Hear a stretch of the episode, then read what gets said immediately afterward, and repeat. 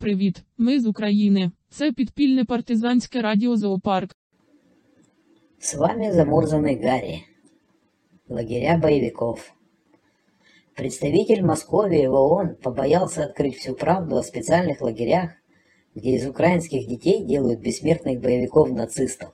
Настолько эта правда была шокирующей. Журналисты-расследователи «Пропагон ТВ» выяснили, что во всех этих лагерях находятся и секретные биолаборатории США, в которых создают патогены против орков, сразу же проверяемые на выращиваемых боевиках, чтобы точно быть уверенными в безопасности заразы для носителей украинской крови, оболваненных нацистской символикой, идеологией, украинским языком, фашистскими песнями, лозунгами и танцами, и убивающей только носителей дополнительной хромосомы. Причем персонал лабораторий формируют именно из этих несчастных воспитанников.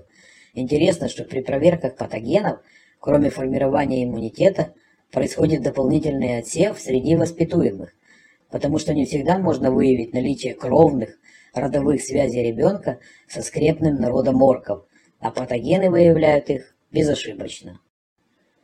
Но страшнее всего то, что разносчики страшных болезней, аквариумные рыбки, летучие мыши, хомячки, синицы, аисты, тараканы, комары и другая нетренированная нечисть, используются в таких лагерях в качестве домашних питомцев для будущих убийц глубинного народа.